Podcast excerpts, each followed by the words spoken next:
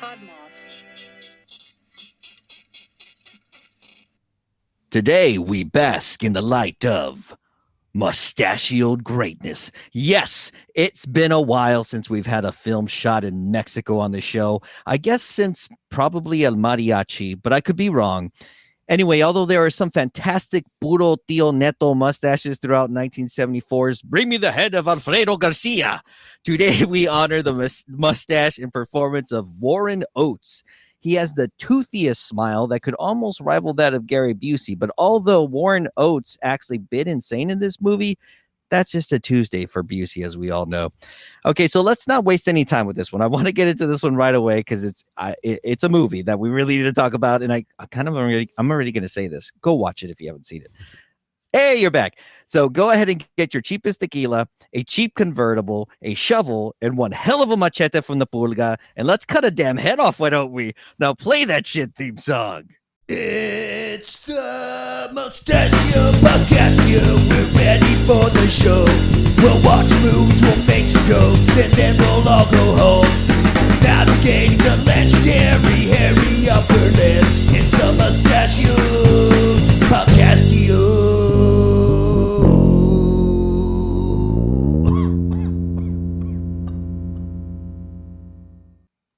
Ah, what is up? This is the host of the Mustachioed Podcast, Yo Daniel Segura, and today we are welcoming a first-time guest to the show. He co-hosts a podcast called the Solid Six Podcast with his buddies Allison DeGrazio and Josh uh, Griffith. I hope I didn't ruin their names. No, you got it. And, and I know they cover movies and they try a lot harder to make their show professional than mine, which is why I like it. I mean, they have a website with like an about section. It's awesome. Like, you gotta check it out. We're gonna learn more about it. Anyway, his name is Brady Kimball. Welcome to the show, Brady. How is it going, man? Oh, I'm doing great. Thanks so much for having me on. I've been wanting to talk about this movie with somebody since I saw it last year. So no better than somebody that I'm uh, I just met or we just talked for the first time. Um, so this is going to be interesting to get to know each other's psyche. Um, and whether or not we're dark motherfuckers or if you're turned off and scared by this kind of shit. So happy to be here. Good, good, good. I like how you kicked it off like that. So, uh, tell tell uh, tell the listeners a little bit, like plug your show a little bit. Tell us a little bit about the show, man. Yeah, man. Like, just like at the most basic level, we like to talk about whatever the fuck we want. Um, so the basic conceit is we rotate hosting duties amongst the three of us, um, and each person picks two movies based on a theme. Um, so it keeps it fresh. You know, it keeps our listeners kind of guessing as to the kinds of movies we'll pick. So we've done stuff like you know um, Paul Verhoeven movies, all the way to like Hungarian animation or sci-fi or you know Soviet sci-fi or um, recent uh, science movies.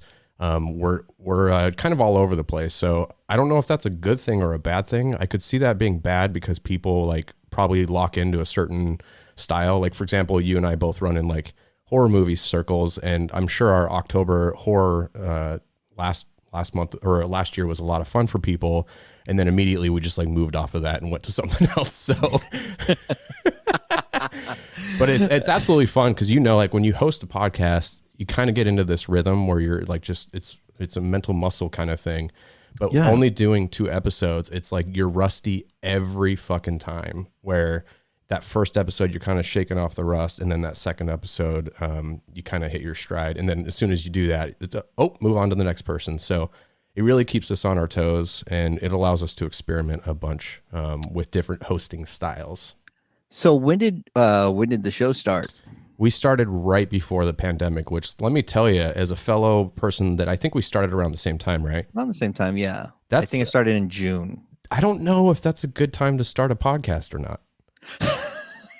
I've kind of gone back and forth because like people aren't commuting, so like you're not going to listen to as many podcasts, but at the same time, like people are stuck at home and they need things to do. I don't know. I'm kind of of two minds on that one. I think it's good. So I think the the whole COVID pandemic has been the pandy has been good for those that are alone and they have nothing else to do, like me. And so you just have basically podcasts playing all day, or they hate their wife or their husband and they put on headphones to try to wake up the next day. Ah, So yep, that's true. I did get to a point where I'm just like falling asleep listening to podcasts, and it's like, Oh, pe- yeah. people are like, "How can you do that?" I'm like, I don't know. Like, I just I need to mix it up for sure. So tell me, I was really surprised. I'd never heard of this movie. Um, and I am I really started the show because I wanted to watch way more movies. I'm not like a big movie buff. I have seen more movies than I think the average person, but there's Mhm. definitely those that have seen a way, way, way thousands and thousands more movies. And I'm sure you're probably one of those as well. What made you pick Bring Me the Head of Alfredo Garcia? I know you said you had been wanting to talk about it since last year, but what what what what, what is it about this movie that kind of gets you Yeah. gets your heart ticking a little, you know? Yeah, for sure. So I saw like uh, I saw a Sam Peckinpah movie like 20 years ago, and the thing that really sets him apart from everybody else is just how confusing his tone is in regards to um, violence and how he treats masculinity and treats Yeah. women. Um, so I saw Straw Dogs, which I don't know if you've ever seen that one with Dustin Hoffman.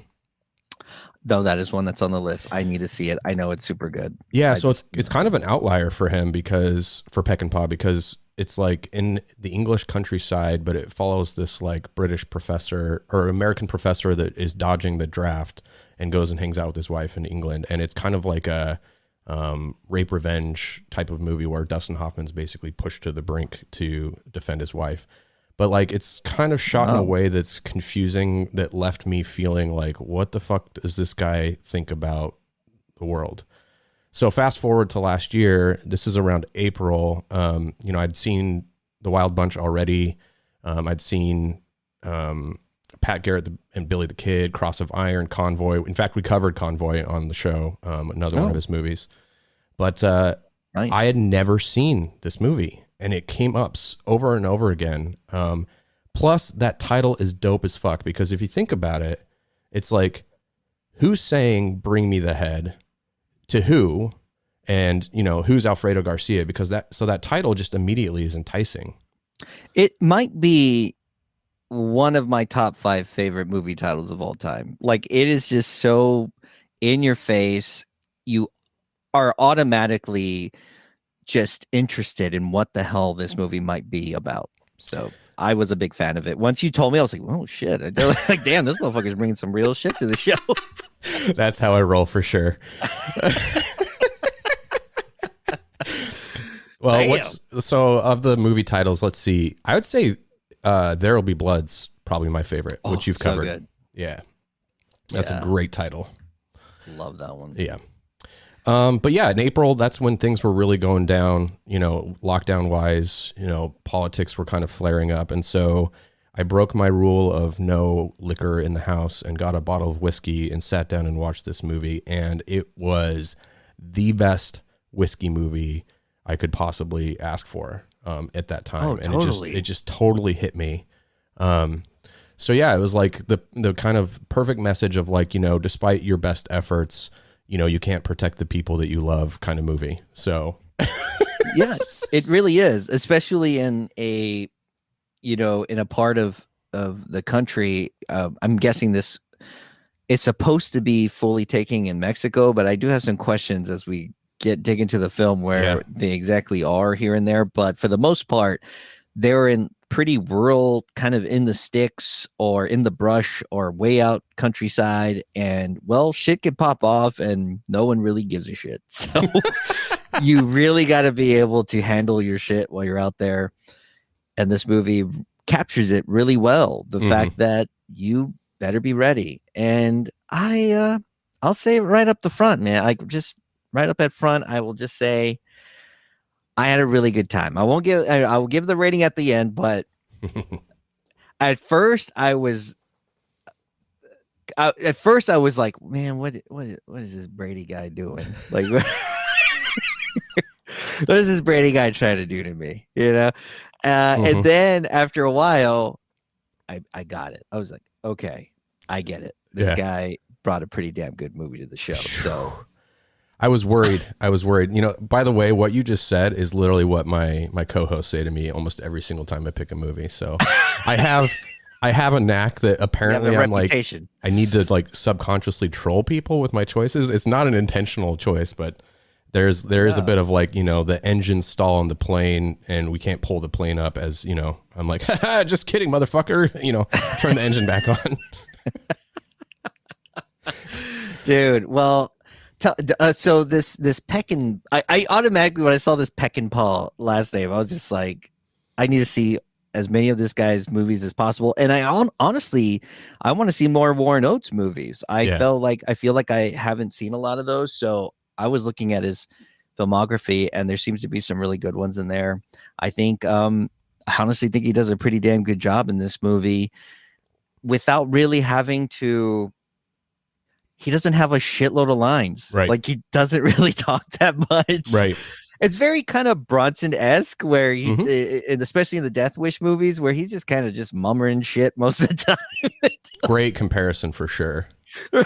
He, uh, and he's like kind of like ageless it's like is that a 60 year old man a 30 year old man I don't know they're always like they, they Yes. will always be 50 years old um, in every movie they're in and he wears sunglasses. Like that. That is such a bit. Like he wears sunglasses, and maybe it wasn't something as common, uh, you know, when this movie came out. But I do like the fact that this dude wears sunglasses for like ninety five percent of the movie. yes He's So- like Judge Dredd with a mask. oh the helmet. totally totally It's crazy, man.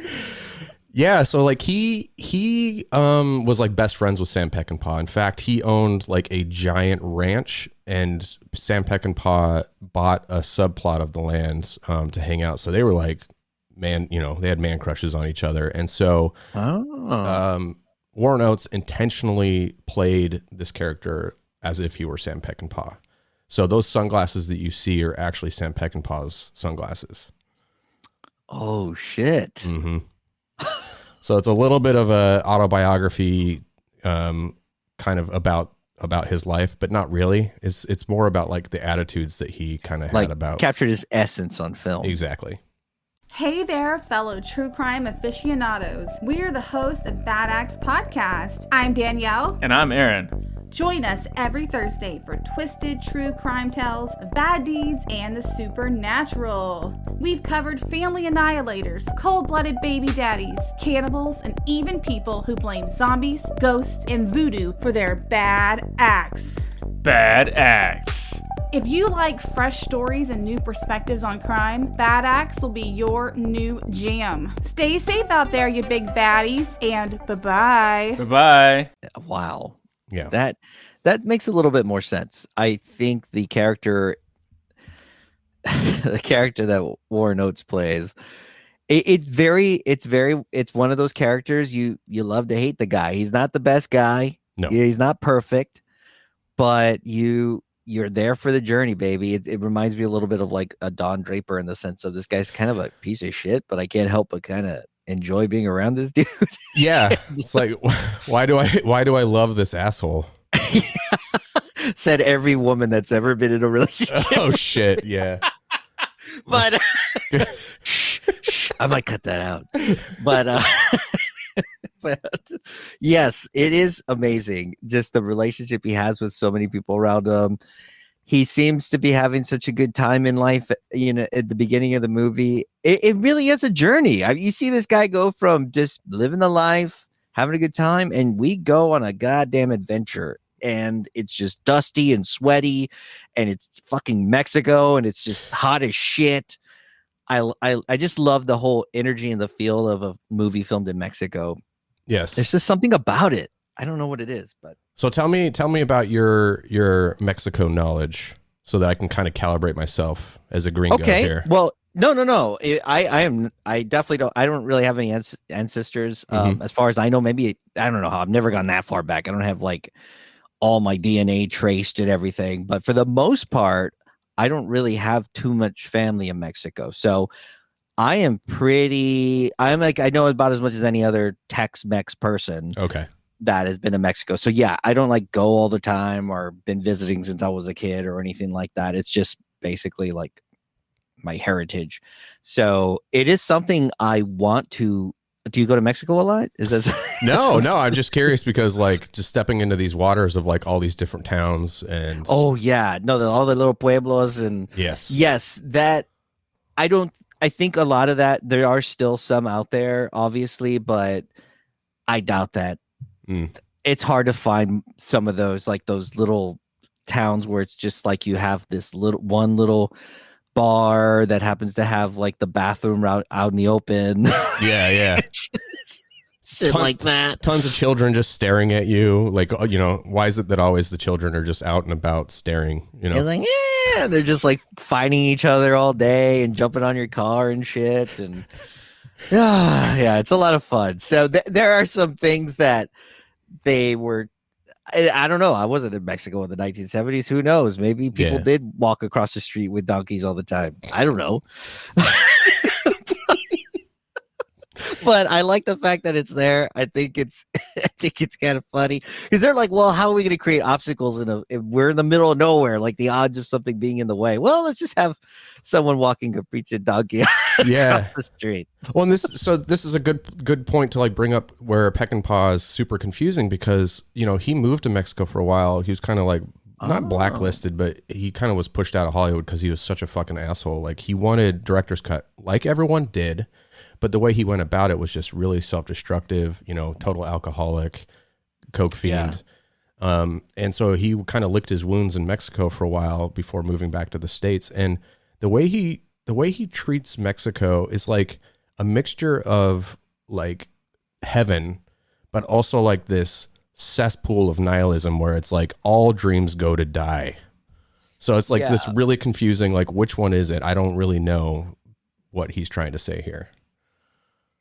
Yeah, it's like a uh, almost. I don't know. It, it it does kind of feel like a weird limbo place where anything can kind of happen, and you do have some of the traditional things. I I I there. You know, we'll get to it. Um, I really like the scenes where he's interacting with a lot of the people and a lot of the actors. I'm not sure if he picked up a lot of actors from the area, but it seems kind of like he picked a lot of um a lot of Mexican actors um that were Yeah, around and the like, you know what I mean? Just like yeah, like let's just take some, you know, let's we need some servers, we need Oh yeah, we totally. need, we need hotel shop owners. Same with the and crew really actually. like that shit.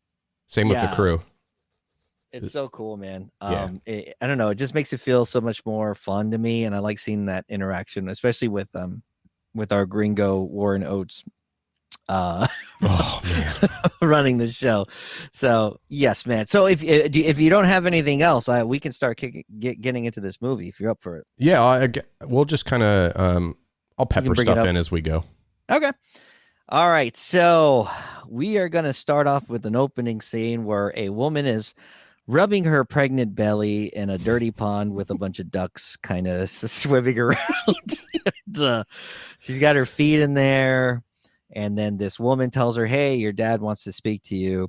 And she doesn't listen. And the woman that talks to her is very emotional and she holds her. But then these two um Tejano looking dudes come through in the like little cowboy outfits and tell her like, "Hey, your father really wants to speak to you. We got to go." hmm So, and by the way, her name is Teresa, and she looks pretty young. I just say she looks. I was right away. I was like, okay, okay, let's see. let's see. I was already getting a little bit like, okay, I've been on the grind bin a bunch of times. They cover a lot of movies that are in this. I honestly, this probably would have worked for the bin, um, but it's all it's too good to be honest Yeah, yeah. and so she goes over to see her dad and her dad is having this he what is he eh, was he reading a prayer i'm not sure what he's doing here I, I'm Yeah, I didn't. fluent in spanish so i was just like what is he saying I have no idea. I was wondering that too because the paper's like like old parchment paper, so it's almost like he's a monk. You know, he's like Mm. doing like serious introspection, or I don't know, looking up his um, mob boss or whatever like code. I don't. I honestly, it was strange because like everyone is sitting there, him. surrounded him. Yeah, and it's like she walks in, and it's kind of almost like it's framed like it's a church because you have nuns and priests and things like that. And so yeah, it seems like he's like the head priest. But then it zooms out, and all of a sudden you see dudes with guns and stuff, and it's like, oh, this is a movie set uh, in the '70s. So when I saw this the first time, I was like, oh, this is going to be you know like a western, just like his other movies. And so he does a little bit of that bait and switch in that first five to ten Ah. minutes, which was choice. That was a nice choice.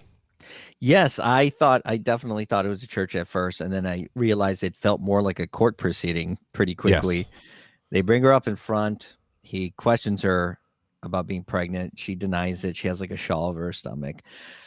Then he kind of gives his men the nod. They rip off the shawl. She still doesn't want to say anything, and they rip off her dress that she mm-hmm. has on. And then I guess they eventually start hurting her, torturing her. She eventually gives the name of Alfredo Garcia. Good old Fredo. Al. And You can call him Fredo. we- I'll say Al. you say Al. And apparently this guy was like the protege of of who they really they just refer to her dad as El Jefe Mhm. throughout the movie. And it, it seems like I guess this guy was pretty important because he says something like about him being like a son to him, right? Yeah. Something like that. Yeah, it it's it's super confusing that way because El Jefe is just ruthless. That guy is yeah, like the scariest motherfucker where I don't know if you've known any people like that where it's just like they're really quiet and almost like have no emotion and it's like what is this person thinking? So you fill in every single insecurity or anything that you have onto that person and they know you're doing that so they just kind of sit there. That's this Yeah. guy. One of my best friends is like that.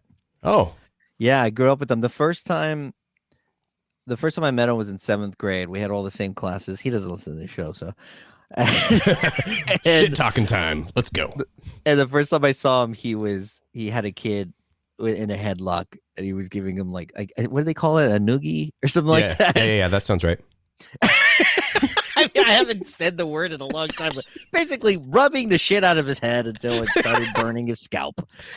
And uh, the guy's like screaming, and I'm like, Ugh, I don't want to talk to that motherfucker. and he was bigger than everybody. And so then I'm walking out of the class. We have this is the first day of seventh grade. I go to like two more classes, and I'm walking to my to my next class after lunch, and I hear him behind me, and he goes, "Hey, hey, you!" And I I look, I was like, "Oh, he's not talking to me."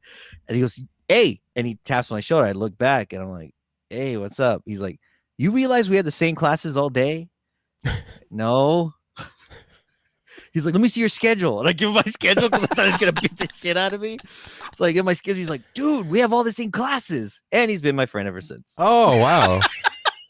what what do you think it was about you that, that he wasn't gonna beat the shit out of you, but maybe he was with other people? I think we had I was pretty clever and I was very good at basically what I do now is I was always I've always been good at having a good time, making you know, having a good time, making jokes, being, you know, making fun of people like in a fun way, not like Right, in a right. bully way. And he was like, Holy crap, like this guy kind of likes the same kind of shit that I do. We were both into rock and metal.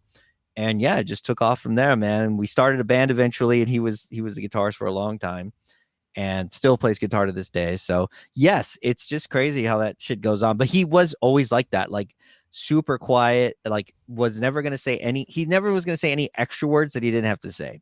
Unlike me. I admire people like that. Yeah, exactly. I'm the same way. It's like fucking bull in the china shop. I have to- I've seen him fight guys, and he's pretty cool. Like he, just, you don't realize, you don't know when he's gonna strike because he's not gonna make a face. Did you did you ever see that terrifying. movie uh, SLC Punk? Do you remember that movie?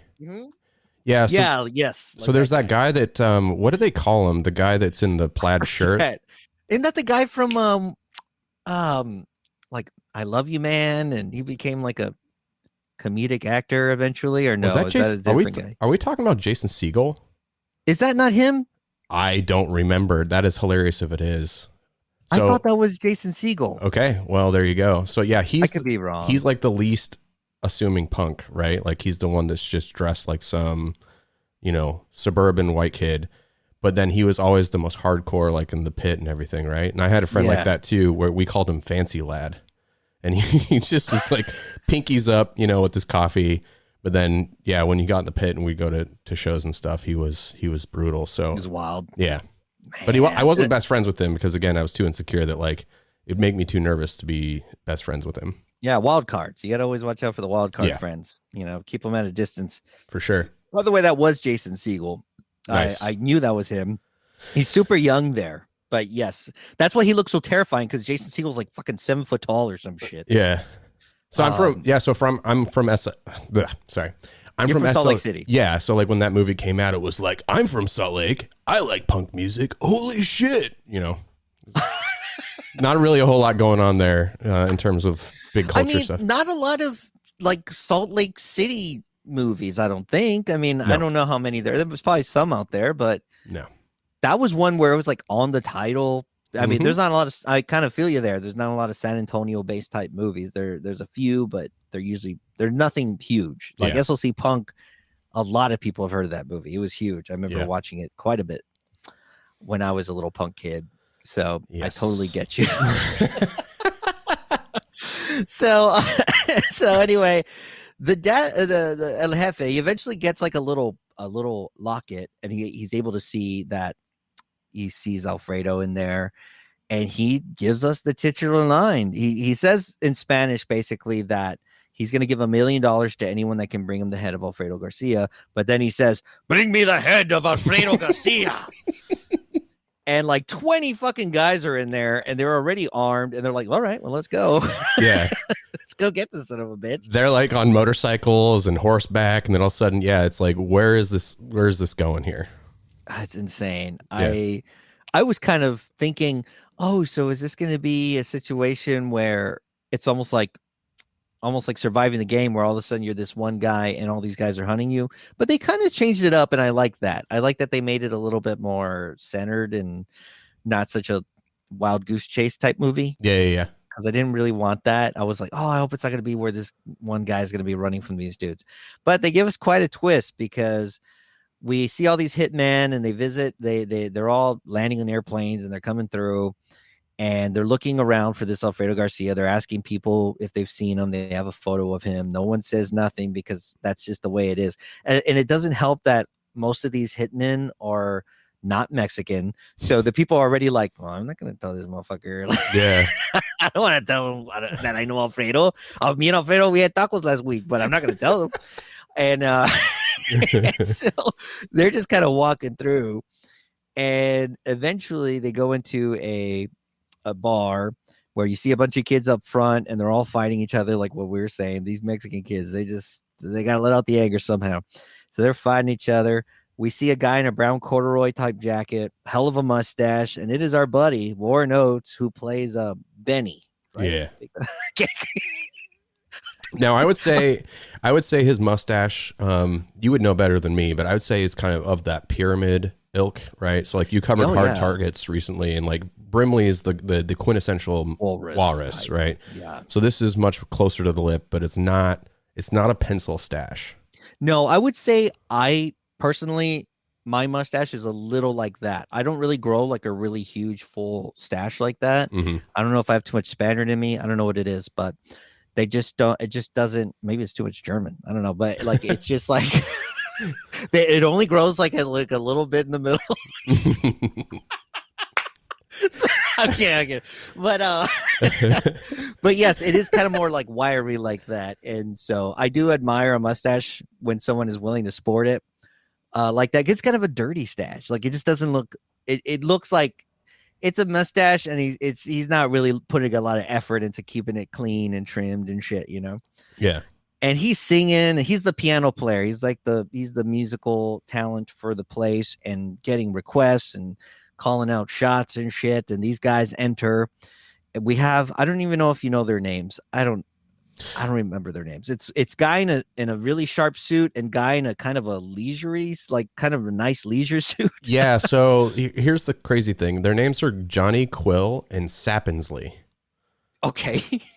And supposedly they're a gay couple? Question mark. I, I mean, I didn't pick up on that. I guess we'll talk about it later in a later scene. yeah, But we they- will. I I mean, now that you say that, I'm starting. I'm like, okay, that makes a little more sense. yeah. So that dude, by the way, that Gig Young guy, um, or Johnny Quill, played by Gig Young. I think he's the one that knocks that lady out. Yes, He- there's that. Yes. He was supposed to play the Gene Wilder character in Blazing Saddles. No he was shit. he was the Waco kid, but he showed up to the shoot with alcohol withdrawal, and so he was puking his guts out and had the shakes, and they're like, "Yeah, this isn't gonna work." Dude, what a bummer. Yeah, well, it didn't. It wasn't as much of a bummer as his end of his life, where it was a murder, murder suicide. So Anyway, so that's Brady. Uh, thanks for coming to the show, man. Um, y'all know Told about you. his podcast. Check it out. We'll check y'all later. Bye. Uh, so- just had to go there. no, that was funny. So they not, not that he committed suicide is funny, but I thought I did a good job kind of rolling it with it. yeah. So, so I like the way I pat myself on the back. So we um there is that part, yes, where this lady in an orange, I think she's in an orange dress, and he just uh, hits the like elbows. I I'm not kidding, dude. Like I looked down for a second, then I looked up and I just saw this lady on the ground. And I was like, uh, did she just get the shit hit out of her? What the fuck is going on? No one really does anything. It's all quiet. And eventually some guys pick her up and they kind of like make sure she's okay. And I'm like, man, I would hope that now if that happens in a bar, that guy gets the shit beat out of him because holy shit, that was fucked up. Was like, That was that was weird, right? Because he does So it so sudden. quickly, and she crumples, and then like nobody moves, including Warren Oates's character Benny. He just keeps playing the piano. It's like, yep, that's just the way we treat women. Well, I'm going to tell you the truth, Brady. I thought I thought Warren Oates was blind. I thought wearing sunglasses in a dark. I wouldn't be able to see the keys. I was just like, is he blind? Maybe he didn't know he just hit the shit out of that lady. But then eventually I realized, okay, no, he can see. Do you think that everyone who wears sunglasses and plays piano is Ray Charles? I kind of figure, and I will say the sunglasses indoors, not always a good idea. But I did do it in New Orleans um, a, a couple of Januaries ago. Mm-hmm. for a friend's bachelor party and we were of course you know hopping around to all the um you know the women that do the dancing and the shaking it's very Mhm. fun and and i was wearing sunglasses and so basically we're about to leave we're already fucking completely shit faced and i said hey guys i'm gonna wear my sunglasses all night and they were like why dude i'm, I'm just gonna see if i can do it so I kept them on the whole night, and no joke, like three women came up to me and they're like, "I just like how mysterious you sing." Oh boy, I didn't realize it was that easy. Surprisingly, yes. I, I mean, as long as you got money, uh, you know, to, to burn it, which I spent way too much there. But yes, I. But I will tell you, dude, I couldn't do that every day. I don't know how Benny is doing this. It becomes almost like I can't see anything perfectly because it's too fucking dark. I feel like Yeah. I'm inside a fun house and I can't see shit. I just So, think it yes. shows you. uh, I think it shows you how hungover he always is, right? Like, I think that's kind of what we're trying to get across. There's this like light is just like burning into the back of his skull. It's just easier. You know, Mhm. you're not going to be surprised with any bright lights as long Mhm. as you have those glasses on. So eventually, these guys they give him their, I guess, like a calling card of some sort, right? Don't they give him something because they're like asking about Alfredo Garcia? He doesn't know the hell. Like he does. Like I don't know. Nobody gives him any information, but they give him a little information. They give him a little something so that way, if he finds out anything, he can go and Yep. and talk to them basically. So then so then he asked one of the guys, one of the waiters or whatever, like, "Hey, have you, have you seen Al anywhere?" Because that Benny just calls him Al. Um, and the guy is just like, "Yeah, I saw him with um, what's her name, uh, Elita, hmm Elita," and Benny right away looks a little bit pissed off, and I was kind of confused at first because I I didn't look at any synopsis. I just completely went into this movie and just dived in. And I was like, okay, what's okay? There's got to be something, some kind of history with Delita. So then he goes into this nice restaurant. He sees her singing. Well, we don't know it's her yet, but there's this woman singing. It's nice. And he goes up to her. And do you remember what he tells her, Brady? Uh, what was Something- it? Something like, um, it's basically in the vein of you're a lying, backstabbing B word. Yeah. backstabbing bitch. Uh, he is not happy with her. Yeah, immediately you're like, okay, this guy's a dirtbag. But then she's like super sweet and kind to him. Yeah, oh, he- she is the most patient woman I've ever met in my life. yeah, yeah. I And, and then he's like, hey, how's your cold?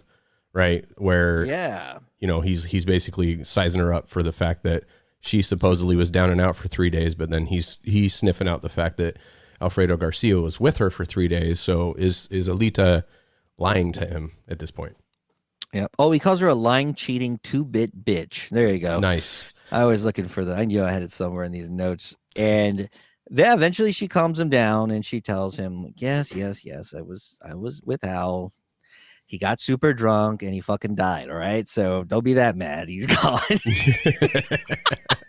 Which I loved about this movie. I love the fact that the guy's name that is in the movie.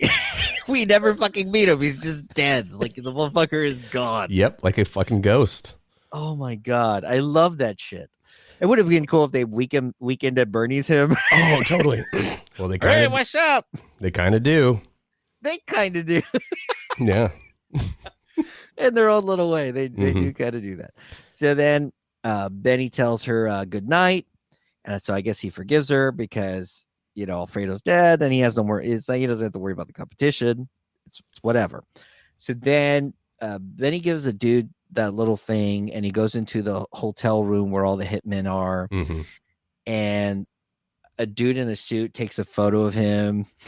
He's like, "Remove your gun." This is one of the like two or three times he takes his glasses off, and they take a photo of him. And Benny said they tell they let Benny know that they'll give him a thousand if they can give him a lead or anything. But if he's wrong about the lead, they're gonna kill him. But he, hey, Benny knows what's up.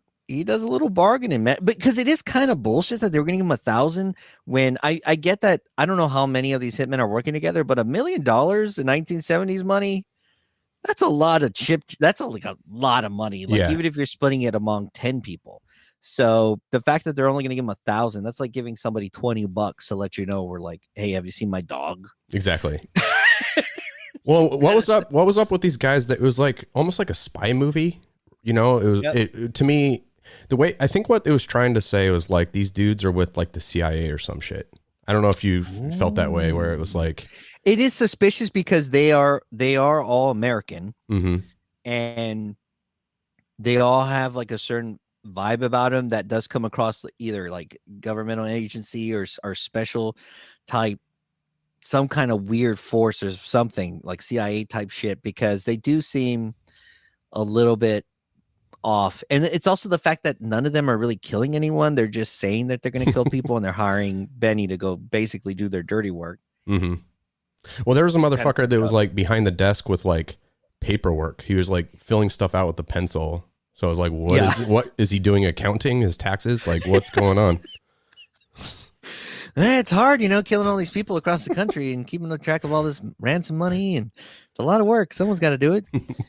and there's that one guy that I really, I knew I was going to get to watch him die at some point, and I think he calls Benny a loser hmm or something like that. And Benny says, responds to him with, "Well, you can't lose every time." Yeah, yeah. It's fucking amazing.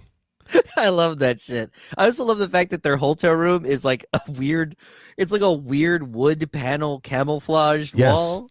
Yes. You can't even tell it's the door until like, you see the doorknob. I'm like, wow, that is some 70s ass shit. Everything's just made of wood, just wood paneling everywhere. Well, and we'd be remiss not to bring up the fact that not only does he remove his sunglasses, but this is the first time we get to see his full ensemble of like a cream colored linen suit with a wild ass like paisley sh- shirt, a fucking houndstooth gold tie that's a clip on, and then white shoes. It's just like the wildest suit that I really want. Yeah, like he looks like the like the top used car salesman Yes. in Texas. yeah, you know, yeah, just- totally. He's like, hey, what's up? Come on, yeah, come on down. Let's, let's help you out. Let's find a car for you. Yeah, he just has that vibe about him. totally. and he's got that teeth like toothy ass grin that's Mhm. just so freaking good. Totally. Absolutely love it.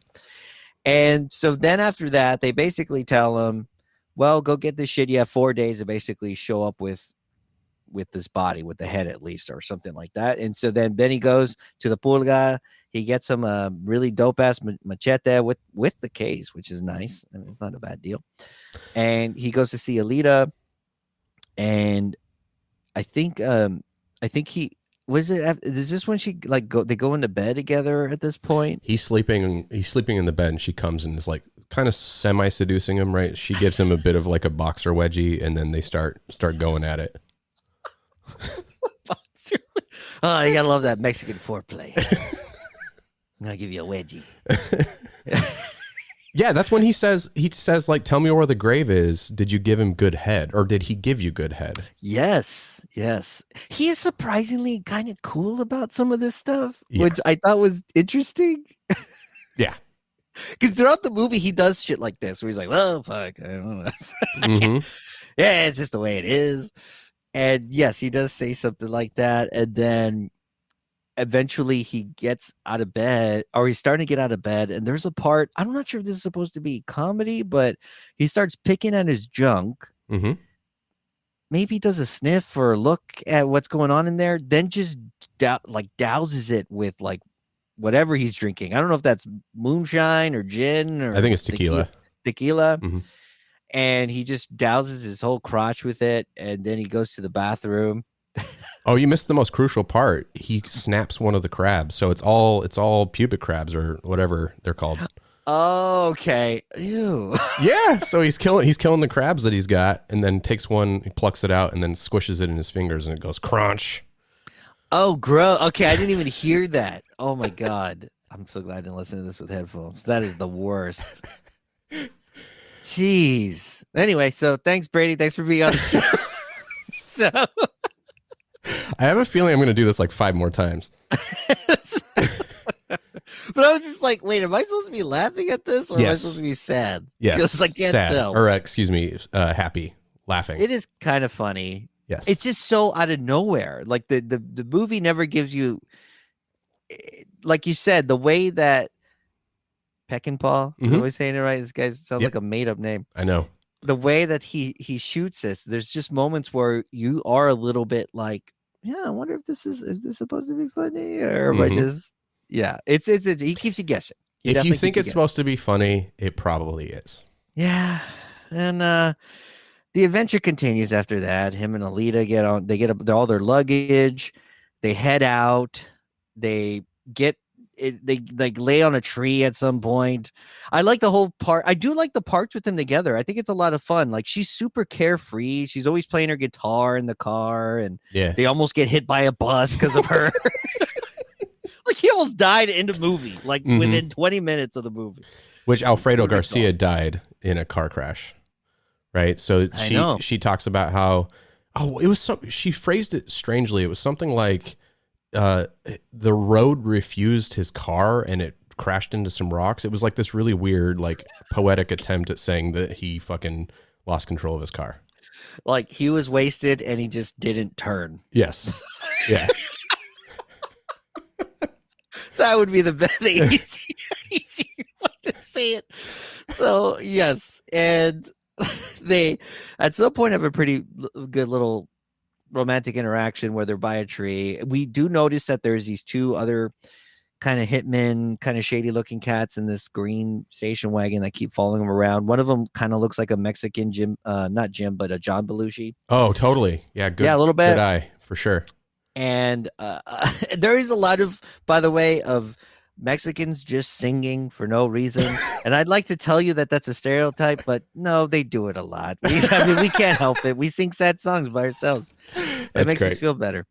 And so eventually he she coaxes him into asking he asked her to marry him which i guess she was been waiting for this for a long time. He has commitment issues even though he's like i guess a mysterious 60 years old 55 48 I He was know. probably 30 at the time. I don't know. he's like 28 years old. I was smoking cigarettes for Yeah. a long time and she gets super excited about that. She's like the happiest she's ever been. They pull eventually he gets a flat. They go into the wood they go into the brush because she's like you know what? Don't even worry about fixing the tire. I have food. I have blankets. Let's just have a little a little night here. Let's camp out. We'll watch the stars and i want to make you happy tonight the woman of my dreams even with the crabs still. What a wonderful lady. And they decide to do that. She's cooking.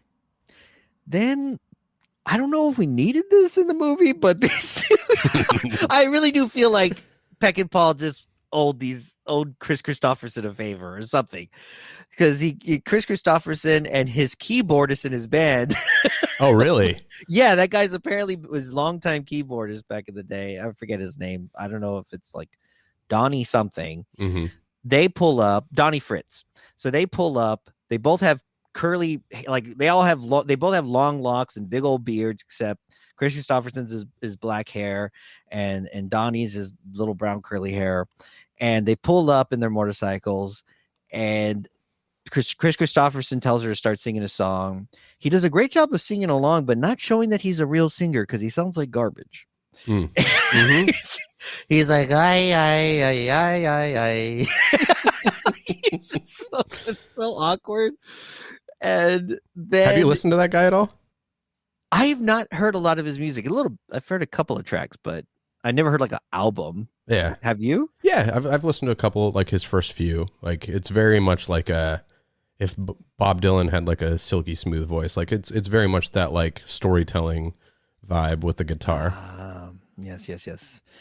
I I got to be in the mood for that, like kind of like a Neil Young kind of person. Like Mhm. I, I do need to be in the mood for it, but when you are in the mood, it is nice. So I think I'll give Kris Kristofferson a listen. Yeah. Maybe not right away because I still have the memory of him in this movie. Yeah, I I'll, don't I'll blame watch you. Blade, and then I'll be ready to watch. Uh, you know what I Good mean? Like call. that will get me back into liking him again. Yep. Because he he basically tell us a little bit what happens, Brady. Yeah, uh, don't worry, I'll take over. and then we'll we'll kick it. it. The movie really gets kicking after this, so let us know what happens here, Brady. Yeah, so they're like all four of them, the two bikers and Benny and Alita are hanging out, and Kris Kristofferson uh, pulls Alita aside, and she uh, basically says, "I got this." When Benny stands up and is like, "I don't like what's going on," she's like, "You haven't been here before." Um, so that's kind of confusing, but if you think about it, it's her basically saying like, she's she's been in some deep doo doo in the past. Um, Tough situations, yes. yeah, so it kind of puts her in this weird like mother deep doo doo. yeah. I didn't expect you to say that. That was funny. it puts her in this weird like mother son situation with Benny where she's like, I'll take care of this. And then the biker, played by Kris Kristofferson, takes a knife and rips her shirt open. So this is again the second time we've seen a shirt get roped, ripped open in less than thirty minutes. Um, Yep. And he starts filling her up, but then for some reason he stops, and it looks like he gets really sad, and then he just like sulks away. And she Yes. pauses for a minute, and then actually goes to him to the biker and starts seducing him? Question mark. So I don't know That's if it, okay. she was gonna this like. is why I wanted to hear you talk about this because I was really freaking confused with all this. I was like, is she now into him because he slapped her? She she slapped him twice. He Yes, slapped right. her once. Mhm. Then he goes and sulks, like you said, and then all of a sudden she's kind of coming at him. I honestly, because right after that, the stupid the other guy, uh, Donnie, the keyboardist, is Mhm. playing guitar. And that gives Benny the opportunity to knock his ass with a pan just right in the face. He gets a gun, he gets his gun, and he heads over to go save Alita. And I'm sorry, dude. If I was going down there and I was going to go help her and I didn't, I'm not saying she was supposed to be getting forcefully Yes. raped, right? Mhm. But it is a little awkward when it looks like they are just on a date. Like, Right. it just looks like she's kind of leaning in and kissing him. And I would have been like, okay, wait, well, there's something wrong here because, Mhm. but no, Benny doesn't care. He shoots Kris Kristofferson, doesn't even let him sing one tune. And then his buddy comes down, Donnie, and he's like, hey, what's going on? Boom, boom, boom. Mhm. Fucking caps his ass out. And they head out. And yeah, Alita is crying. And there's a part of me that's thinking, oh, I was going to get a, I was going to get Kris Kristofferson. she looks Totally. genuinely bummed. Totally. And I just watched this for the second time preparing for the show, and I finally realized the closest, ex- uh, the best explanation I can think of is um, she was going to try to grab his gun. Like, so by seducing him, it gave her the best opportunity or best chance to to grab a gun. That's the only reason why I can think that it went down that way. Yeah, it was good. It was supposed to be like a distraction situation. She's like, Yeah. "Oh, well, I have the upper hand now because he's acting Yes. all sulky and weird." Yep. Maybe, or maybe you know, she just saw a little Alfredo in him. You know. Well, I don't know if you noticed, but Warren Oates looks exactly like Alfredo, so she sees Alfredo in everybody. oh, okay. She's like, "I, I have a problem. If you got a mustache, Yeah. I gotta write it." You wear sunglasses with the turtleneck and a Oh my corduroy jacket. so then they go. They eventually get over to a hotel. The, the, for some reason, the hotel guy doesn't want to let them in. Is it because she's Mexican or because he thought she was a a Prosti- lady of the night? Yeah, yeah, sex worker, prostitute. Because I was like, lady. are we in Mexico? Does he have a bunch of Mexicans coming through? Okay, cool. That makes more sense. Because she's all ripped up, you know, it's like she barely tied her her top on herself. And then they go into the hotel room and we get another shot of Alita. I I think one of the worst type of boobs boob shots is when it's just a woman sad and her boobs are out. Like I call them sad boobs. And it's not that the boobs look sad, but it's just it ruins all the all of it. And so you just see her in the shower with no top on. She's sad again. yes, And once again, thanks Brady for bringing this. you bet, absolutely. The more sad boobs, the better. Dear God, and it's and she's in the shower, so it's just all very sad. And the shower doesn't have a lot of pressure. I No. was just not feeling good this whole scene. Yeah, it's just tinkling out, and then yeah, he comes over to console her, and he he stays in out. he stays in his clothes, and just yeah, it's just kind of like they're they're stewing in their own their own juices, which is tough because like It's right very bef- romantic. yeah, I mean, and right before that, like when they were driving away from the rape scene, like she basically doubles down on like, what are we doing here? Because he he did this whole thing under the guise of going on a picnic, and so he sells her on the idea eventually of going to Alfredo Garcia's, um, what's it called, gravesite, Gravesite. and that's when he rants and raves about like no one's sacred, nothing's sacred. It doesn't matter, you know, the the saints or the the priests or whatever cut off the fingers and the toes and stuff like that. So that's the scene that we had right before this, and it's like, man, this shit is dark as fuck. It is, and he's already told her back when they were at the tree. Like he told her about the ten, the ten k on his head, or the ten k that he That's can right. make. And so she's aware of it, but she's been sort of, ah, he's not going to do it. And now it's getting closer, where they're getting closer to it actually happening, and she is definitely trying her best to basically get him to not do this. And I think she felt like if I can just kind of wrap them around my finger and distract them, maybe we can get out of here. But the fact of the matter is, even if I was Benny, once I made that deal, that deal's got to be done, baby, Mhm. because they will find his ass. Right. These people definitely seem like they will find you. It's not like they're just a bunch of guys that you found in an alley. These are all guys with a lot of money. It is just not worth having to be on the run for that long. It's a guy that's already dead. I Mhm. know it sucks. It's it's messed up. Yeah, she d- mentions the desecration of the grave. She that's what she's doesn't want to do. But at the same time, eh, hmm yeah, you know. And he, you know, Alfredo obviously wasn't that great of a guy. If he was not only he got, you know, that Essa pregnant, and then he, you know, was messing around with Benny's chick, and who knows who else he was banging. So Yeah. yeah, he probably had it coming. Um, that off the cliff. so, we are once again, like I said, uh, we we cut to a scene of a little Mexican kid pulling a donkey across the street. And uh, they are now in this town, and Alita gets uh, some info from this guy, but she tries to kind of pull the wool over Benny's eyes because he doesn't know Spanish. And he try she tries to tell him like, "Oh yeah, yeah, uh, yeah, he's not here." Mhm. like, Benny's like, "Yo, I'm gonna die. we need to find Yeah. this dude's body." Yeah. He's like, there. We basically have no other chance to do this. Like, yeah, like you need to read the room. Yeah. We're Yes. getting this done. We getting this. I like how he's just scolding her like in front of everybody. Mhm. It's just it's good. He does such a good job. I actually love him more and more as the movie goes on. Uh huh. It's like watching Falling Down. Michael like Yep. Michael Douglas just slowly loses his shit. hmm And so then we get to a funeral procession because we're getting to the cemetery. And, and oh my god, Peckinpah, what is it looks like these kids are carrying another little kid It in is- a coffin. It is a baby's casket. Indeed, it is. in my mind, bro, it's just a little. It's a little what we call nanitos. Uh, It's a Uh. little. It's a tiny person. it's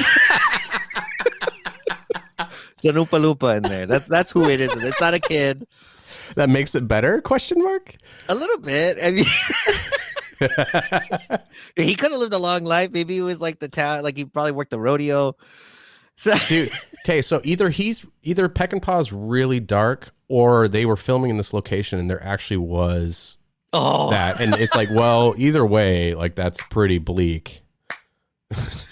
I hope to God that's not the case, dude. But I would not put it past this guy Yeah. just from watching this one movie, and I haven't even seen his other movies, so who knows? Yeah.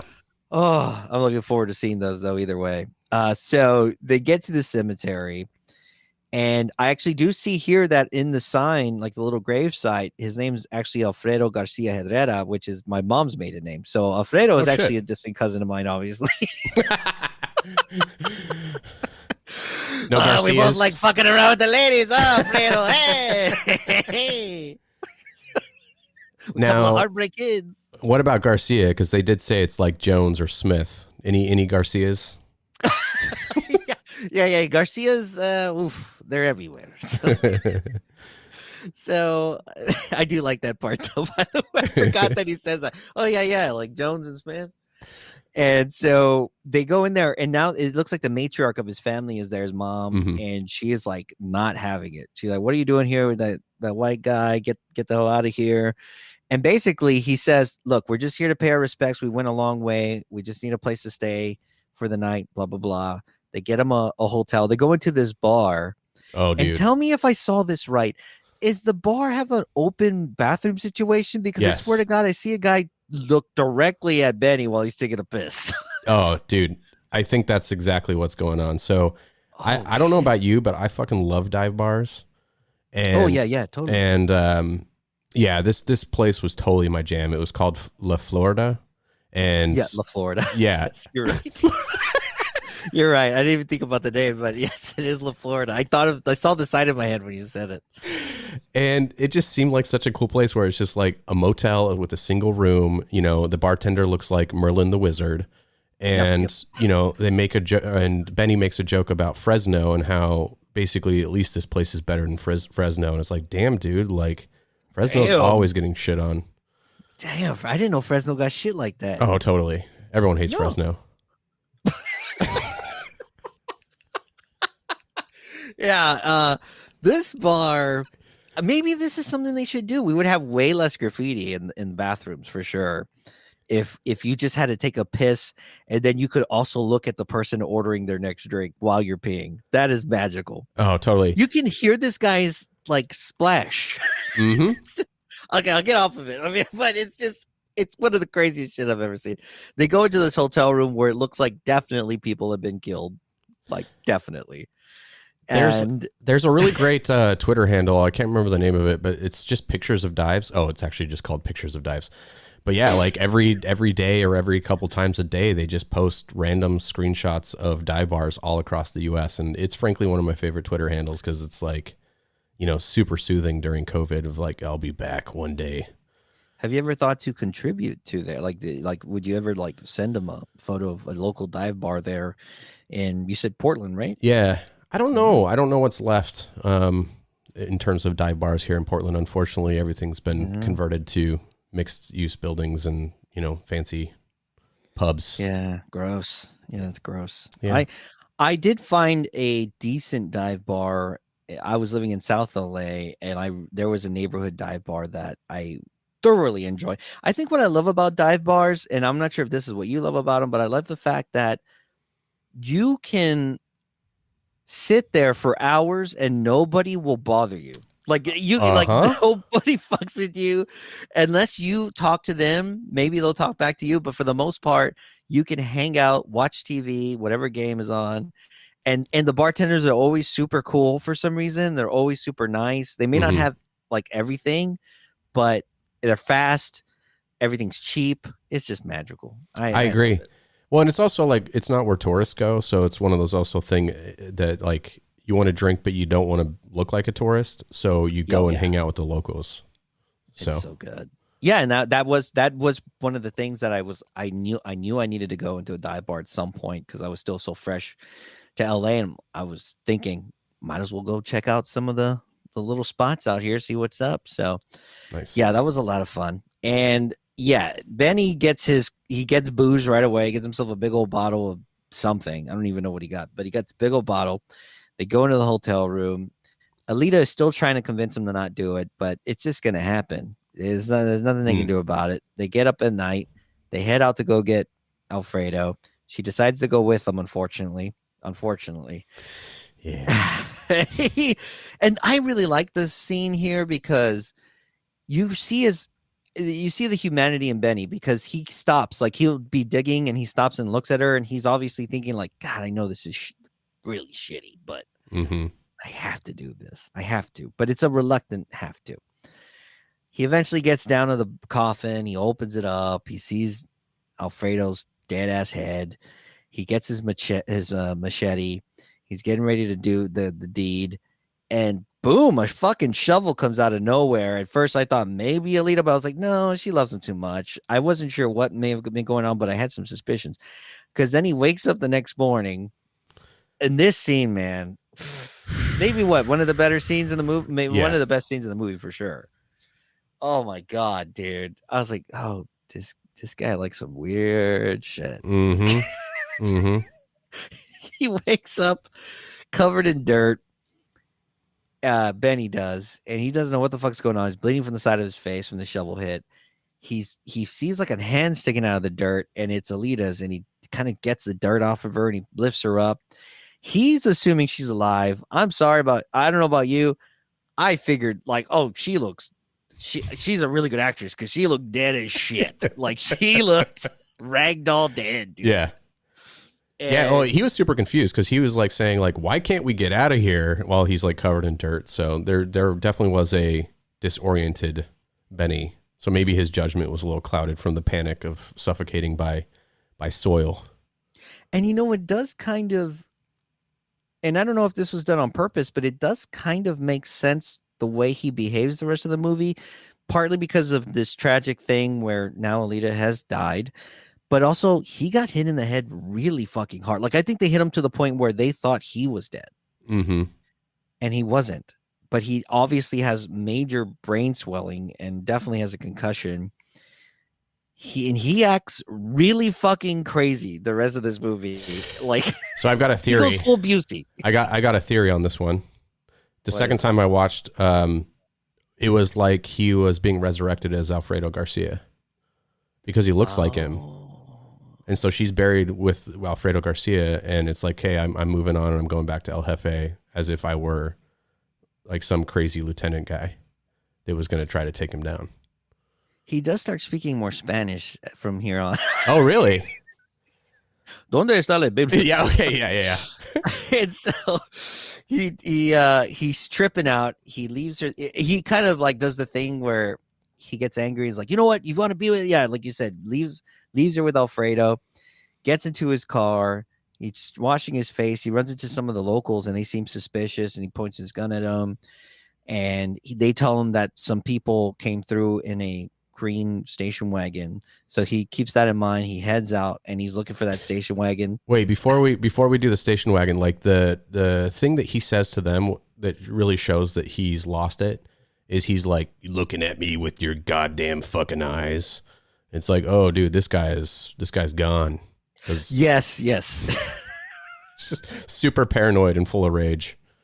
That is a line that only somebody that it, it almost feels like when you've been doing way too much coke. Yes. You're like, fucking your goddamn eyes just Mhm. staring at me, squinting and FYI, Peckinpah was a big cokehead, so Eh, not surprising.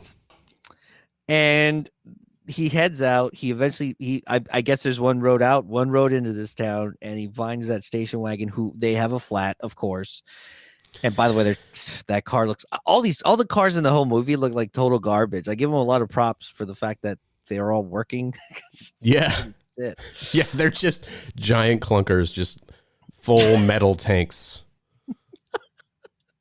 Like it looks like they were part of action movies prior. Uh-huh. And, they were, and Peckinpah was like, "How much? Yeah. How much for this one?" giant ass steering wheels. I don't know if you noticed that. They're like 20 inches Yeah. long, just like he's turning the steering wheel like around his head. That is just crazy. Yeah. But at the same time, I would kind of like it. Like I would like to yeah. have like a weekend car that just has the biggest steering wheel. I'm just like cruising, just freaking cruising. So he runs into them. He runs into their car. I would have just hit one of them with the car, but he runs into their car, and we get a little bit of a shootout. We finally get a little bit of action. It'd been a while, Mm-hmm. and damn, if if you know, I thought at first Benny was fucking around because there's a part where he's like shooting at birds at some point, and he's like, "Oh, I could have hit them. I wasn't trying to hit them, but I did." You know, I think he mentions he was in the military Mhm. and he's he's a good shot. Well, he is a good shot because he he kills these two guys pretty easily without too much effort. And he looks like a uh, badass doing it. Oh yeah, yeah, yeah, yeah. So yeah, He, we just keep like the entire movie. You're ping pong, you're ping ponging back and forth about whether or not Benny's a badass or not, or just a total piece of shit. So this And is one of those moments pre- that's just like, yeah, this guy fucking, this guy fucks. rules. This guy, this guy fucks, and, he, and he's also like always drunk, and it's like he flips a switch, and it's like, well, time to sober up because I, got- I gotta shoot these sons of bitches. He kills them. He grabs Alfredo's head, throws it in his car. He heads out, and this is to me when the movie is at its best situation because it just starts getting to the point where he is talking to Alfredo in the car. Mhm. There's like that part where he breaks really hard because once again somebody's like I, I don't know if they're donkeys or horses, but somebody's in the middle of the fucking road again. Mhm. Just stay out of the road, y'all, go faster. and I mean, wow, what are the odds that like you, I would I would say that like if I was like I'm finally got to get my goddamn donkey across the street. And then some guy is just going like 80 miles per hour down the country road. I'd be like, "What are the odds? Let's go! Come on, Uh, come on!" I got It's- a fucking head here. I got flies everywhere. Yeah, and he breaks really hard, and Alfredo's head hits the hits the floor, the floorboard area, and he lifts it up, and he just he just throws it back in the seat. He's like, "Sorry about that, Al." Mhm. He's just talking to him the whole time, and he I think he says something. One of my favorite lines. He says something about Elita being with his possibly being with the better part of Alfredo. Ugh, jeez, dude. Yeah, that scene is just like a seesaw of like, like him lamenting. Like he says it wasn't worth it to do the job. Then he's like, you know, three days and three nights you were with her. I hope it was worth it. I hope you enjoyed her. I did. And you know, he's just like going back and forth, just um, seesawing all over the place, and it's awesome. It's awesome. I think it was It such a good choice to have him talk to the head. By the way, I did forget to mention that when he does kill the John Belushi looking one, Mhm. the the Mexican John Belushi, he shoots him two more times and he's already dead. So I think maybe he thought he looked more like Mexican Jim Belushi. I just wanted to give that Sick burn. How many times do you think he's heard somebody yell on the street, "The wrong brother died"? I think he just came out with his own. Oh my god! I think he came out like with his own vodka or some kind of maybe tequila, and like he's using his brother's likeness to help sell it. Boy, That is some dark, fucked up shit. Like, Yeah. you already know your brother had issues with that stuff, and now you're gonna try to sell booze inspired by him. It's just, it's fucked up, man. I think he would sell coke if he could under his brother's name, let the record show I have no opinion about Jim. I think John Blowlushi. Get, hey, get your John Blowlushi. so good. You have no, you have no opinion about. nah, whatever. Guy's gotten enough shit in his lifetime. I Let him live out peacefully somewhere. he's still lived a. He's still. He's still alive too long. I feel like. He's, Oh, okay, okay, I'm sorry. I'm kidding. I'm kidding. So, he's, dude, if if he ends up dead, I'm cutting this out. It's a. oh shit! Ah, Damn it. So then. so then uh, Be- Betty arrives back in a small town, and he tells he tells Alfredo like what you were saying about all this. He's like he's still talking to him, but then there's this little kid that's like, "Hey, hey, senor, can I wipe your windshield?" and blah blah blah. And he starts wiping his windshield. He sees that there's a bunch of freaking flies in his car, and the kid is the. Eventually, he says, "I think Benny says, hey, well, let's get some ice. I think that will help." And the kid's gonna go get it. He's like, "No, no, no, no, no." don't grab that. Um, this is something that Brad Pitt would wonder what's in the bag. What's in the bag? oh, totally. No, that's a really good comparison. It's got similar like seven vibes for sure. Oh God! And he grabs that damn bloody sack. He takes it, puts some ice on it, and after that, this becomes a let's keep Alfredo cool. Uh-huh. let's keep let's keep trying to keep him under temp because he is gonna be fucking shit. He's gonna look like Toxic Avenger by the time I we get to the goddamn back to the head. Totally just melted. Which spoiler alert, like at the end of the movie, like when they bust out the head, it's like totally intact. Like at least his scalp, like his hair looked nice. Yeah, his So- hair is still decent, which Mhm. is crazy. He should look like one of those old. I don't know if you remember the Mad Ball toys, were just like a little weird Mad Ball, uh, in the '90s, and they just look like mutants. He should look Holy like that. shit! I totally forgot about those. I Oh, had a those are couple of dope. those. I think I had like four of them. I loved them. The eyeball, I remember the eyeball popping up a lot. Yeah, the eyeball was good. Right. And uh, and so, so he he heads out from there. By the way, I do like the fact that he keeps telling the the server like, "Hey, where's my beer? Like, I want my beer. I need my beer. I I I need it now. Please get my beer." And it was like, "Oh yeah, I like Betty. He reminds me of me a little bit." there it is. See, this is there it is. We're, we're we're an hour in, and we just got to the point that I was trying to get you to, which is admitting that this character is like you and me. Boom, mission accomplished. complete self-centered pieces of shit. and uh, eventually, he gets stopped by the the townspeople, the, basically Alfredo's family. They they they finally cut him off. They'd been scoping him out this whole time. They stop him. They have the guns, and you got the little abuelita there, and she's telling him. Hey, we're not going to take any money from you. I do love that scene where Benny comes out and he's like trying to give her cash, and he's so furious and insane. He just throws the cash on the ground. He's just Mhm. like, I don't give a fuck. I Mhm. he's so torn. Like he is, he's so focused on getting this damn deadhead over to somebody. I think at this point he's still thinking, oh, I just got to get it over to the hitman guys and I'll be okay. I'll get my money Yeah, and we'll go from there. But I think there's also a little part of him that's like, I want to, I want to find out what, because that's something that he kept asking right away was, well, how much is it worth? You're offering me ten thousand, but how much is this? Well, what what is on this guy's head, and what the fuck did he do? yeah. And I think it never left him, and if anything, it got augmented as soon as he got hit in the head and lost his, you know, technically his fiance. So, oh, dude, tell me a little bit about the sequence that goes on here because I don't even know how these guys, that I guess, uh, I don't know, what you call them, Slimy and Quill, Oh, yes, whatever. Sappensly and Johnny. Yeah, Sly, Slimy, slappy, sloppy, slurpy. Sloppy and Quill.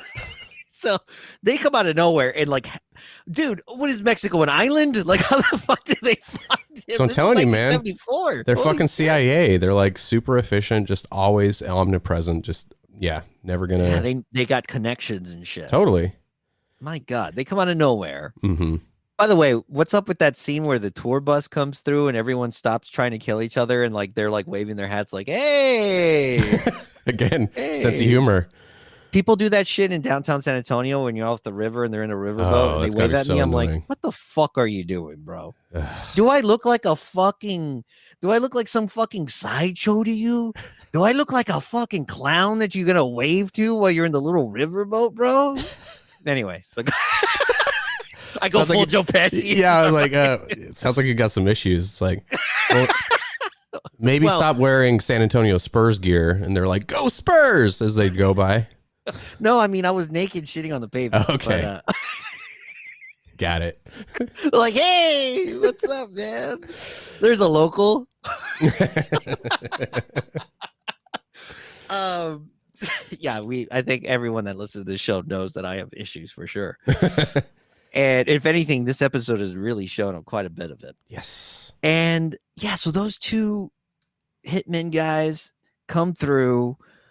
And I love the code shit where he brings out the map and he's like, Yeah, we looking for the cutoff here and blah blah blah. He's like trying to basically get Benny to tell him where the fuck is the head, bro? Who has it? And Benny's like, Well, I'm gonna get it from them. And like a fucking snap of a finger, both of the hitmen guys bring out their freaking automatic assault rifles and just destroy. I mean, this is probably the saddest part of the movie because they fucking kill a grandma. Uh-huh. they kill like an old lady Dude. and they kill a bunch of Alfredo.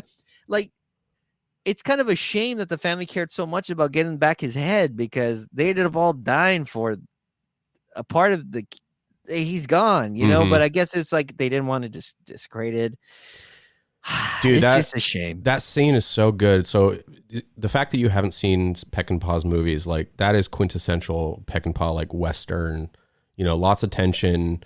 You know, people die really quick, but then when they're dying, there's a lot of sl- slow motion, right? So there's got there's kind of this like dance or like ballet kind of thing to it that just is confusing because it's like horrific, but then as they're dying, you're like, this is dope. Why do I feel this way? That an old, old woman's getting killed.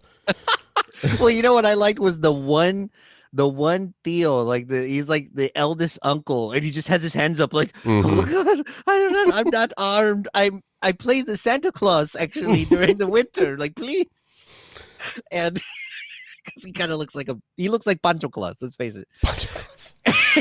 and uh, that's actually a real thing. believe it or not.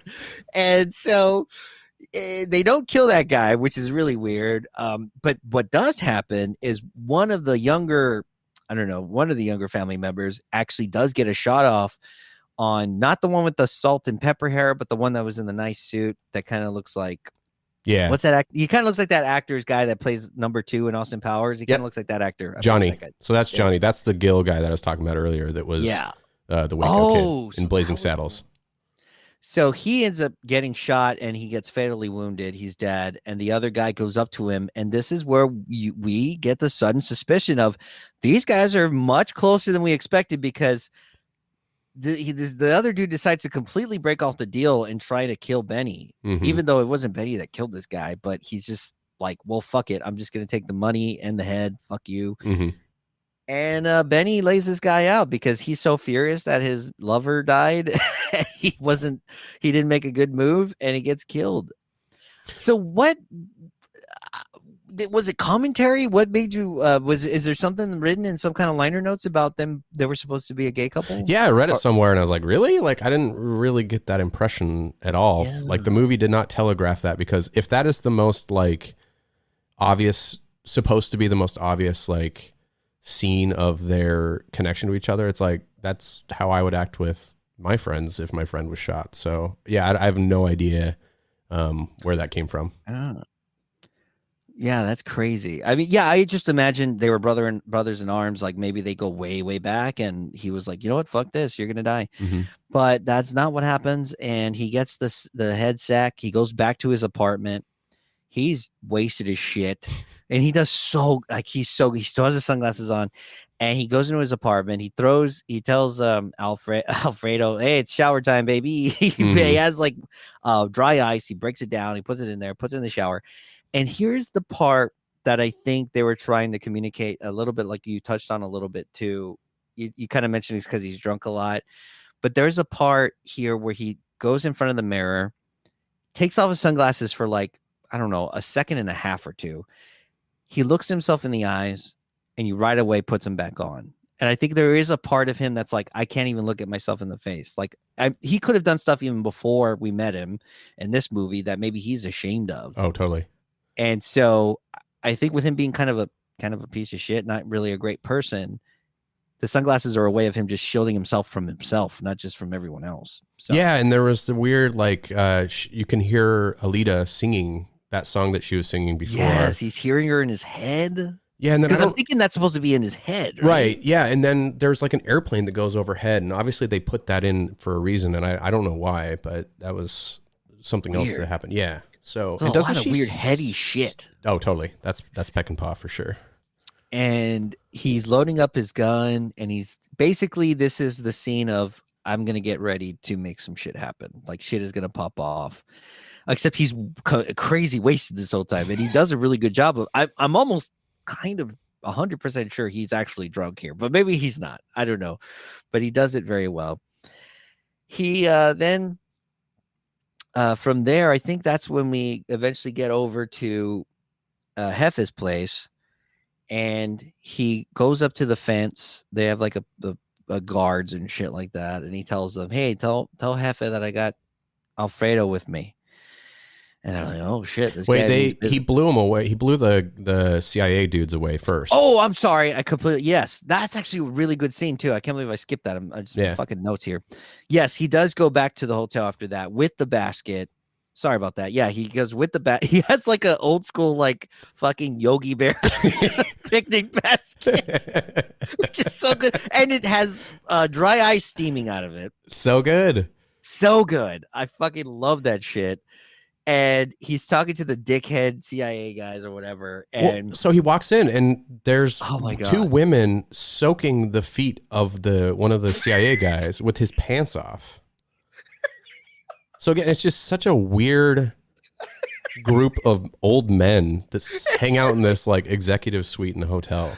how how do you get here, Brady? Because I think we and you could live this life. Like I think we would be doing real fucking good here. Like just telling schlubs to go do our jobs, and we just get like fucking our feet washed and shit. Oh, totally. Oh, dude. Just down. me and you in our boxers with suspenders on. Suspenders. Fuck yes, dude. Oh, that would be that would be life. Yes, this is the weirdest shit. I I think they're trying to be like, well, they're like a really nice hotel where there's there's people that wash your feet for you and things Mhm. like that. And the guy's a total dick to the lady washing his feet too. He's like, could you fuck off? I'm here. Like, obviously, it's time for me to talk. Such a dick face. And actually, kind of, he's actually my favorite one. The guy with the tinted glasses. I thought he was gonna have way more to do because I thought he was better than than the other guys. Yeah. personally. he's kind of cool looking. Like he just has that look to him. I'm I wanted more shit from him, but we don't get that much because eventually Benny goes complete. He starts talking about, well, can I keep the basket? This basket was get you know this was somebody you know this was um the property of somebody that was very important to me blah blah blah and she used to make me food then all of a sudden he just brings out alfredo's head throws it on the table brings out his gun shoots the guy that was an asshole that told me he was a loser that was great then he the other guy's about to it looks like he's about to bring out a gun but he was like is this guy gambit he's gonna fucking shoot a fucking fire card in his ass I was like, dude, he's gonna shoot you. Why are you bringing out a fucking car for? it's so good. Yeah. Apparently, also El Jefe has a business card. Yeah, I know. It's like, hey, just in case you want to let everyone know where I live, here's a fucking car. That Oh was my so God. random. It was cool, but again, it's cool. Like the the thing that's crazy about the violence in this is like, even though it's absurd and it doesn't make logical sense, it's like, of course he would pull out a card. You know what I mean? It's just like, Yeah. it was destined to be like the movie, like is saying that these guys know that they're gonna die. So he was actually pulling out his card. I don't know. It's just it's so strange in a I think cool he was way. finally gonna. Yeah, because I think what they were trying to say was he was finally gonna tell them, look, here's where this is where we're getting it. I'll, I'll bring you in, but it was too late. Like he was already on the edge, and he killed that dude. He killed some other, you know, fucking schmuck that was there. And that guy dies very funny. Like he like flies, like he fucking he got exploded with a grenade. So good. And, and that's another guy that he had a face. I was just like, yeah, let's kill this guy. And he kills everybody, gets his the head back, and that's when he heads over Right. to El Jefes. And it looks like they're doing the baptism for the kid. So it's been months, hmm right? Because she looked like she was maybe, I don't even know, like four or five months pregnant. So it must have been like two or three months, this whole duration of people trying to find Alfredo. I, guess it took a bit. Mhm. I think I read that too. I think I read that when I was looking at one of the synopsis that it's it's like a two month period when they're trying to look for him, and which is awesome because they made that a, that was a montage that took about 15 seconds. I love that when a movie does that shit. And so he goes in, they take him to El Jefe. Everyone's celebrating like like fucking baby Jesus was reborn. Like they're fucking throwing cuetes and they're just shooting all these fireworks and having a good time. Everyone's partying. Let's have some food. He's carrying the baby, even though it's not. hi- It's like, dude, hey, why don't you let your daughter hold her own baby? She's She- carrying it like. She looks miserable. It's oh, like it's so depressing. I, that's the thing that I don't understand about about the way they portrayed the like town or the his little henchmen is that you have the priests and you have the nuns and you'd think that if they cared about the daughter they would notice how miserable she was but th- I think that maybe just everyone's licking the boots of El Jefe so bad that yeah. that they're just noticing how miserable she is. It's like well she's gonna have to just make do. Yeah, it's like it's kind of like he's a drug lord, but it, he has his own town mm-hmm. instead of a instead of having like a weird um, what do you call it compound. Mhm. Instead of a compound, he has his own little town with all his own little nuns and his priest, and he runs the place. He's he's he's living it pretty fucking sweet. It's a completely made up type situation. I get I don't think this is a thing, but I really do enjoy seeing it in film because it's it's kind of fun. So he he's holding the baby, and then eventually Benny. I love Benny because he's exactly who he is, no matter what. He's like, "Yeah, I got this fucking head, and I don't know what's I don't know why you want it, but I got it." Like he's it's not like he doesn't introduce himself. he's at a baptism. There's a baby in front of him. he's just like, "Yeah, I got, I got, I got the, that Mhm. fucking head you've been looking for." And so he brings him in, and Jefe brings him into this really nice. I think this is where we were before. It's like a super nice looking office area. And one of my favorite lines in this fucking movie, which I absolutely love, is El Jefe tells him, Would you like something to drink? I'm a very happy man. And Benny says, I got nothing to celebrate. Yeah, That so was good. one of my favorite lines because he says it's in his voice because he's like from Kentucky or something. Um, Mhm. Oates. And so it's just so good with that draw that he has. And you can feel the kind of I'm dead inside now, bro. Like I'm I'm basically a pale ghost hunter person. Like I'm just like a death I'm I'm like the ripper. I'm just here to fucking kill people. I'm death. Death. That's the only Bronson impression I can do is if I just say that word death. That's a good one. And, and so, so they're going back and forth. Uh, Benny brings out the head of Fredo, and Jefe gives him the money, and it's in the suitcase. It's dope. It's shitload of money in there, but still, he says, um, Benny says a whole bunch of people died because of this. He says like the number of like Yeah, 16. 16 people. Yes. And he said, including one a, a good friend of mine. And then he just goes off and he just starts shooting everyone. And let me say this before we finish this off. Tombstone, you hacks, because he does the shit that Kurt Russell does in Tombstone, where he's like, "No, no," he just kills everybody. I was like, "Holy shit, they stole that!"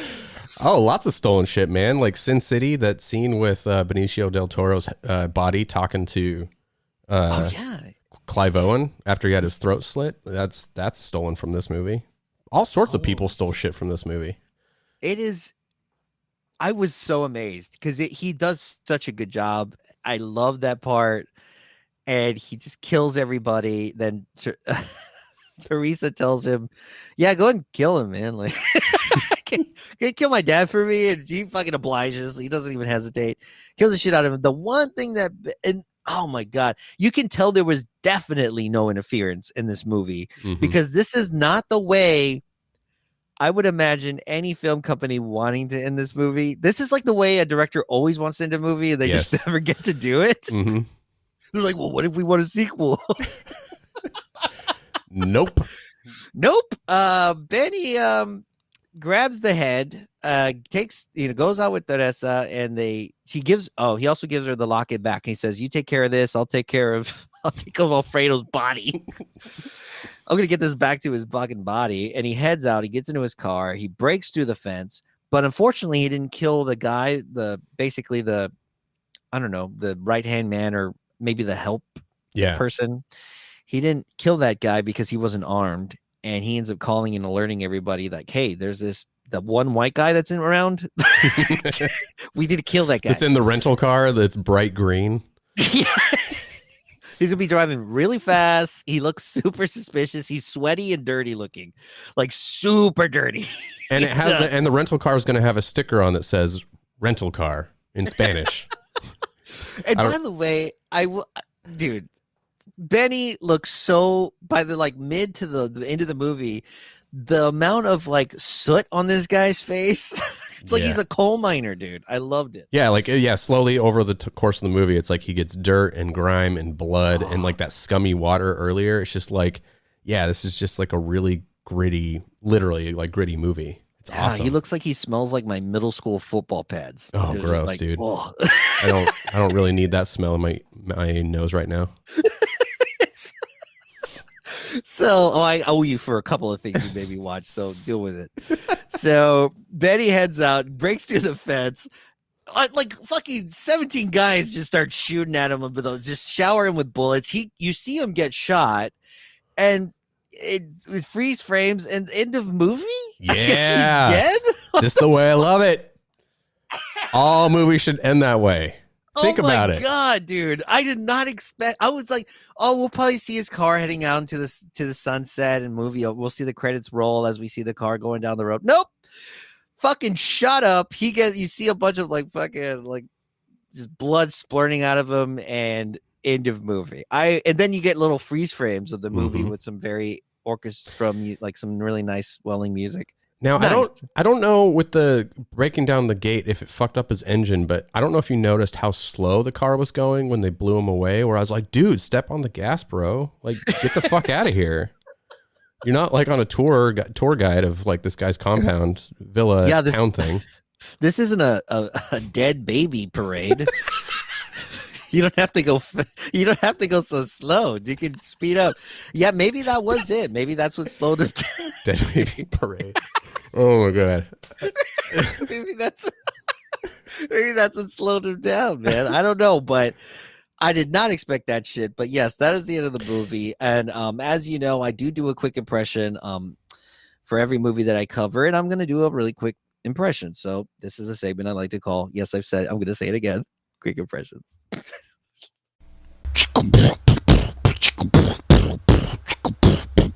Quick impressions. Are we marry someday in a church? Yeah, yeah, we'll marry someday in a church. Bullshit, Benny. Oh, I mean it this time. Thank you. Why did why did your uh, Warren Oates sound like he was like a Chicago mobster or something like that? I don't, I don't know, man. I because usually by the end I'm way I'm way too many beers in to do a real impression of anything. I don't practice these. I just good. wrote that down. I thought it was such a weird interaction, and I was like, I'm gonna do that. There's That's plenty good. of stuff to do impressions of in this movie, though. It's so good. There's so many random. Shit. I thought your impression of Elita was pretty good though. Oh, thank you. Yeah, not bad, not bad. I, I, yeah, I really can't capture that Kentucky. Oh, No, it's it's unique. Uh so uh I do rate these movies. Uh I do rate these movies, Brady, uh by my favorite mustaches. So here we go. So kick ass, completely recommend this movie is the full Fu Manchu recommendation. Pretty damn fucking good is the walrus mustache recommendation. Eh, not bad is the horseshoe mustache recommendation. And I want to see this movie burn in hell is the Hitler mustache recommendation. What what do you give what do you give this movie? Oh man, this is a blood-soaked, tequila-stained, grimy ass, you know, pubic crab-filled Fu Manchu for me. Oh yeah, yeah. This uh this movie, you know, I love I love movies that like are very novel and different. You know, like nothing nothing worse for me is like a mediocre movie that's like, well, I wasted 2 hours of my time. You know what I mean? Cuz like a bad movie, you're like, yeah, I can talk about it. Like, You and I run in these circles, you know. It's like oh totally. bad movies it's like how did this get made like it's it's incredible that somebody had that passion to just go for it even if they failed um but Especially when they're this long. Because this is like not a short film. It's not a long film either, but No. it is a solid what hour 40 50 55 hour 50 yeah. Yeah but still it, it holds you. Totally. Totally. and and i could see your point of like the first 30 minutes being like what the fuck is happening? Because it just throws you into this really like nihilistic violent world that's really uncomfortable and i think that like peckinpah he always had interference. You mentioned that earlier of like just being able to make whatever he wanted. And the fact that this is the thing that came out of this guy's mind that at the time he was just like his brain was soaked with alcohol. He was a total cokehead. And you can kind of see the sloppiness. You know what i mean? It's like there's weird chops on the edits the slow mo like slow mo was like his trademark. Like that was his thing that he made famous. Mm. but his slow mos were done in a way that were strange half the time. Um you Yeah. know there was a lot of like confusing shit about how benny treated people whether he was a good guy or a bad guy so i just think this movie is fucking rad as shit if you are into weird like dark shit so i would caveat the fu manchu if you're yeah. if you're not into nihilistic things that don't end well You're completely right. I would say that too. If I mean, yeah, I would caveat it a little bit, but I do give this a 100% full Fu Manchu recommendation. And I'm not going to lie, man. Going into this, wasn't sure, but after talking about it with you and hearing a little bit more about what you think of this movie, you have convinced me to really love this movie. And I want everyone to be able to watch this if you've never seen it before. I think it's such a good little, like, I don't even know. It feels there's parts that feel very fever dreamish. There's Mhm. parts that throw you off. I think the nudity is some of the weirdest nudity I've ever Total- seen in a fucking. There's no Totally. like sex stuff that's really not really like. There's a scene where she happens to be nude and we they got it on, but you don't really see that. She just happens to be nude, and for the most part, it's just sad boobs and I. It's just a very. I mean, the baby funeral. Like, there's just so Uh. much fucking things going on that I need to see this two or three more times. Guaranteed. I have to see this more to really get a grasp of it. But just talking about it today, man, definitely full Fu Manchu. I can't wait to see it again. Uh, do you have any um anything you'd like to plug that you have coming up that you want any- anyone to know about? Yeah, so by the time this goes up, I think our Mikey and Nicky um, feature will be up, which will be part two of our 70s Mob Outsiders. So our last one was Gone with the Pope, which was a delightful movie that I'd be curious to get your take on. Um, it's a lot wait. of I gotta fun. check it out. Oh, it's, it's so much fun. They kidnap the Pope for ransom. They get one dollar from every Catholic. Um, that's at least the conceit of the movie. So, Gone with the Pope. but yeah, other than that, man, um, just Instagram and Twitter, Solid Six. Uh, oh, I could use your help and your listeners' help to fill out our Man on Fire and Child Throwing lists.